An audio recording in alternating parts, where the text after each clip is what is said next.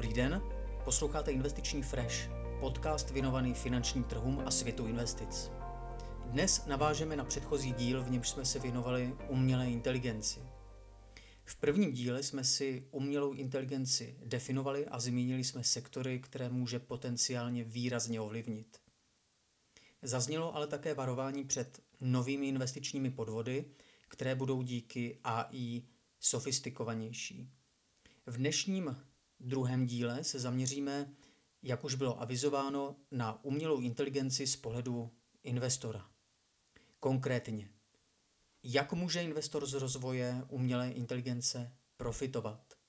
Jaká rizika na něj číhají? A jestli investiční mm, dobrodružství v tomto sektoru za to vůbec stojí. Pojďme nejdříve na to, jak. To znamená, jaké investiční možnosti se investorům nabízí. Jednak investor může zvážit nákup jednotlivých akcí na burze přes nějakého obchodníka s cenými papíry. Spousta lidí si v souvislosti eh, se vzestupem um, umělé inteligence vybaví americkou firmu Nvidia, která se aktuálně jeví jako největší vítěz, co se týče generativní umělé inteligence. Nebo aspoň tak, takový je konsenzus mezi burzovními analytiky. Akcie Nvidia v letošním roce raketově roste, což asi nepřekvapí. Bavíme se o cenovém nárůstu o nějakých 200% což není vůbec špatné za nějakých 7 nebo 8 měsíců. Nicméně eh, platí, že do vývoje umělé inteligence investuje mnohem víc firm, například i Microsoft nebo Alphabet, což je mateřská společnost eh, Google. Hlavní riziko tady spočívá v tom, že s jedinou akcí se může stát cokoliv. A když už jsem zmínil eh, akci Nvidia, tak ta rozhodně není atraktivně oceněná, není levná, což eh, není překvapivé po tom 200% nárůstu. Poměrový ukazatel eh, PE, čili Price to Earnings, aktuálně činí zhruba 230, což je velmi, velmi vysoké číslo. Jen pro porovnání, když se podíváme na index MSCI World Information Technology, eh, tak ten má price to earnings někde na úrovni 37 a tady u jedné jediné akcie, u Nvidia se bavíme o 230. Jednoduše řečeno, akcie Nvidia v sobě zahrnuje obrovskou dávku optimismu a investoři, kteří kupují za tu aktuální tržní cenu, tak, tak ti musí mít opravdu hodně pevnou víru. A prostor pro zklamání je tady velký. Potom se nabízí druhá, mnohem méně riziková možnost a tu představují tematické nebo sektorové fondy. V tomto případě tedy fondy zaměřené na téma umělé inteligence. Ať už aktivně spravované e, nebo pasivní fondy typu ETF. Uvedu pár, pár konkrétních příkladů. V České republice dostupný aktivně spravovaný akciový fond Allianz Artificial Intelligence je od, od začátku letošního roku zhruba o 32% výše. Tedy to je údaj platný k 17. srpnu. Když se podíváme na burzovně obchodované fondy, tak zmíním například iShares Robotics and Artificial Intelligence Multisector ETF, který, jak nám říká samotný název, kombinuje téma umělé inteligence s robotikou, jo, což je hodně tedy, eh, to jsou dva takové sektory, které jsou hodně, hodně eh, spojené. Tento fond má od začátku letošního roku výkonnost 20%, což je platné k 17. srpnu a velice podobně je na tom i konkurenční eh, fond Amundi, s názvem Lixor MSCI Robotics and Artificial Intelligence ETF. Také s výnosem aktuálně kolem 20-22%. A potom ještě poslední zmínka, poslední fond, um, ten je od Deutsche Bank s názvem X-Trackers Artificial Intelligence and Big Data ETF. Ten nám letos zatím tedy vyčnívá, protože si připisuje téměř 40%, což je oproti té konkurenci až nějaký, řekněme, až dvojnásobek. Tedy alespoň v tuto chvíli 17. srpna je od začátku roku s výnosem téměř 40%. Takže ta nabídka fondů zaměřených na téma umělé inteligence je poměrně pestrá a stále se rozšiřuje. Teď přejdeme k rizikům. To znamená, s jakými riziky musí investor počítat, pokud se vydá do sektoru umělé inteligence. Jedno z klíčových rizik spočívá v tom, že investor prostě netrefí vítěze. A myslím si, že je až zbytečné říkat, že vítězů bude jen hrstka, těch dlouhodobých vítězů, a poražených eh, pravděpodobně mnohem nesrovnatelně více. Zmíním jeden příklad z historie, ať si pod tím něco konkrétního představíme a není to jenom nějaké, nějaké teoretické cvičení. Když se vrátíme do doby, kterou bychom mohli nazvat úsvitem počítačů, tak eh, silnou pozici, velice silnou pozici měla firma eh, Commodore. To byla zavedená eh, technologická společnost, která zhruba před 40 lety přišla s extrémně úspěšným počítačem C64, nebo tedy Commodore 64. A ten se stal legendou, nebo dneska je to už legenda, byl to osobní počítač, který byl dostupný, cenově dostupný pro vyloženě pro masy a ve své době nabízel spoustu, spoustu inovací. Každopádně k, k tomu k dlouhodobému úspěchu to nestačilo a Commodore v 90. letech eh, zbankrotovala. No a mezi vítěze se zařadil, jak dnes víme, Apple. Ten je aktuálně vůbec největší firmou na světě, co se týče eh, tržní hodnoty, tržní kapitalizace. Co už se ale dneska dost často zapomíná, je fakt, že samotný Apple se v roce 1997 ocitl na pokraji bankrotu.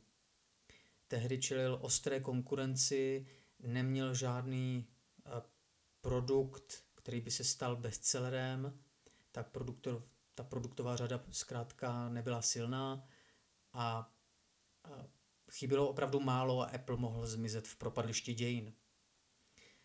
Firmu tehdy zachránil poněkud paradoxně Bill Gates a jeho Microsoft, čili konkurenční firma, která um, Apple hodila záchranné lano. Já teď nevím, byla tam nějaká investice, něco jako 100, 150 milionů dolarů. Co si z toho vzít do praxe? Co by si měl z tohoto um, příkladu investor odnést? Tak hlavně to, že úspěch některých firm typu Apple se nám dnes může jevit jako prakticky nevyhnutelný. Jo, zkrátka, že Apple byl odsouzen k úspěchu a jeho úspěch se dal dost dobře předvídat v té dané době. Bohužel to eh, je iluze a neodpovídá to té realitě. Ta realita je složitější, eh, chaotická, mm, na těch trzích funguje takzvaná kreativní destrukce. Těch vítězů, jak jsem eh, už říkal, bývá v každém sektoru opravdu málo. Jo, já jenom dám ještě jeden příklad. Anglická Wikipedia mm, vede seznam zkrachovalých automobilek. Jo, takže my dneska vidíme jenom ty, ty úspěšné značky, jako je třeba Mercedes nebo BMW, ale stovky a stovky značek jsou e, zmizely v propadlišti dějin. Takže to je kreativní destrukce e, v, v praxi. No a stejně tak vybrat dnes vítěze v sektoru umělé inteligence je extrémně těžká disciplína. Já jsem přesvědčen o tom, že eh, v této disciplíně se zadaří opravdu, opravdu málo komu. Čili tolik k prvnímu riziku, trefit vítěze, extrémně těžké. Pojďme k druhému riziku. Druhé riziko velice stručně spočívá v regulaci nebo v možné regulaci. A to regulaci ze strany vlád, která může potenciálně výrazně ovlivnit vývoj cen akcí firm ze sektoru AI. Aktuálně sílí hlasy po regulaci s cílem jednak minimalizovat riziko zneužití technologie a minimalizovat riziko toho, že se umělá inteligence, hm, jak to jen říct, že se umělá inteligence lidstvu jaksi vymkne kontrole. Určitě hm, investorům neunikly nějaké snahy regulovat umělou inteligenci v rámci Evropské unie. A to je taková první, takový první pokus nějaké seriózní regulace. Uvidíme, jak se to tam bude vyvíjet dál. Každopádně třetí riziko, které také není dobré podceňovat, investor si by si rozhodně měl dávat velký pozor na firmy, které se z ničeho nic přihlásí k umělé inteligenci, aniž by s tou technologií měli cokoliv společného. Opět uvedu příklad konkrétní, teda z jiného sektoru. A to firmičku Long Island Iced Tea Corporation. Někteří z vás už určitě vědí. A, a to je firma, která se snažila svést na někdejší mánii kolem kryptoměn. To šílenství, tu horečku si myslím, že máme ještě v živé paměti. A tehdy, tuším, že to bylo v roce 2017, se přejmenovala na Long Blockchain Corporation. A teď, ta, teď ten vtip přejmenovala se na Long Blockchain Corporation, ale přitom neměla s blockchainem vůbec nic společného. Už podle toho původního názvu nám jasné, jaký byl nebo jaký je business model a to výroba ledového čaje. Takže pozor, něco takového se může opakovat u nebo v sektoru umělé inteligence. Investoři by měli být velice obezřetní um, a každou investiční příležitost by měli podrobit opravdu důkladné analýze a mimo jiné zjistit, jestli ta konkrétní firma opravdu tu umělou inteligenci bere vážně, anebo se snaží jenom na té popularitě svést. Samozřejmě o rizicích by se dalo mluvit ještě dlouho, ale uh, posuneme se dál. Na závěr se totiž chci vrátit k fondům, uh, ale ne pouze k fondům zaměřeným na umělou inteligenci, ale um, k tematickým fondům obecně.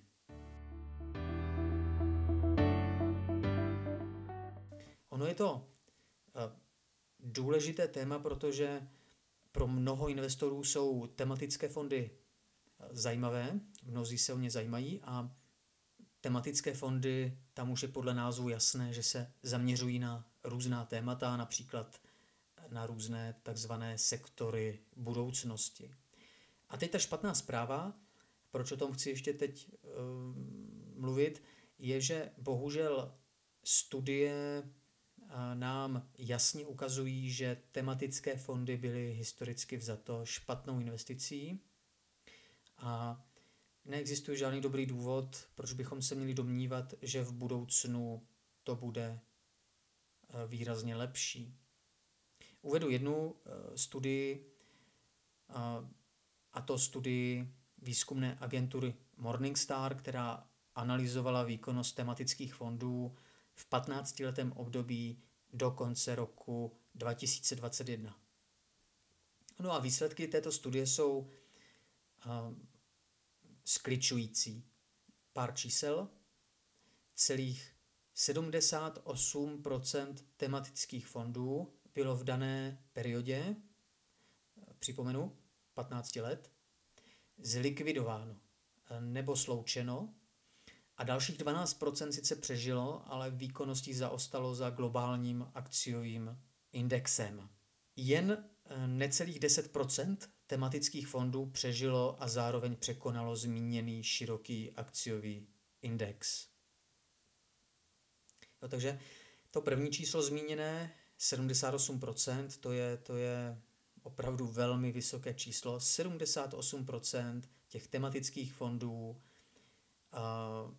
bylo na té 15-leté periodě zkrátka zlikvidováno nebo sloučeno. Ty fondy nepřežily. Velmi, vysoké, velmi vysoká umrtnost. Závěr té studie Morningstaru je tedy takový, že pravděpodobnost toho, že si investor vybere tematický fond, který dlouhodobě přežije a současně překoná výkonnost širokého trhu, a tedy i výkonnost široce diverzifikovaných akciových fondů, tak tato pravděpodobnost je eh, malá. A každý si musí opravdu dobře zvážit, jestli mu to za ta rizika eh, vůbec stojí. A tady je přitom úplně jedno, jestli se bavíme o aktivně spravovaných tematických fondech nebo těch pasivních, eh, třeba burzovně obchodovaných fondech. Zkrátka mm, u tematických fondů ta historie eh, nám neříká vůbec žádný hezký příběh. Kdo by se o toto téma chtěl ještě mm, více zajímat, jít do většího detailu, tak eh, doporučuji studii s názvem Soutěž o pozornost v oblasti ETF z roku 2021. Nicméně závěr je tam stejný jako u předchozí studie Morningstar.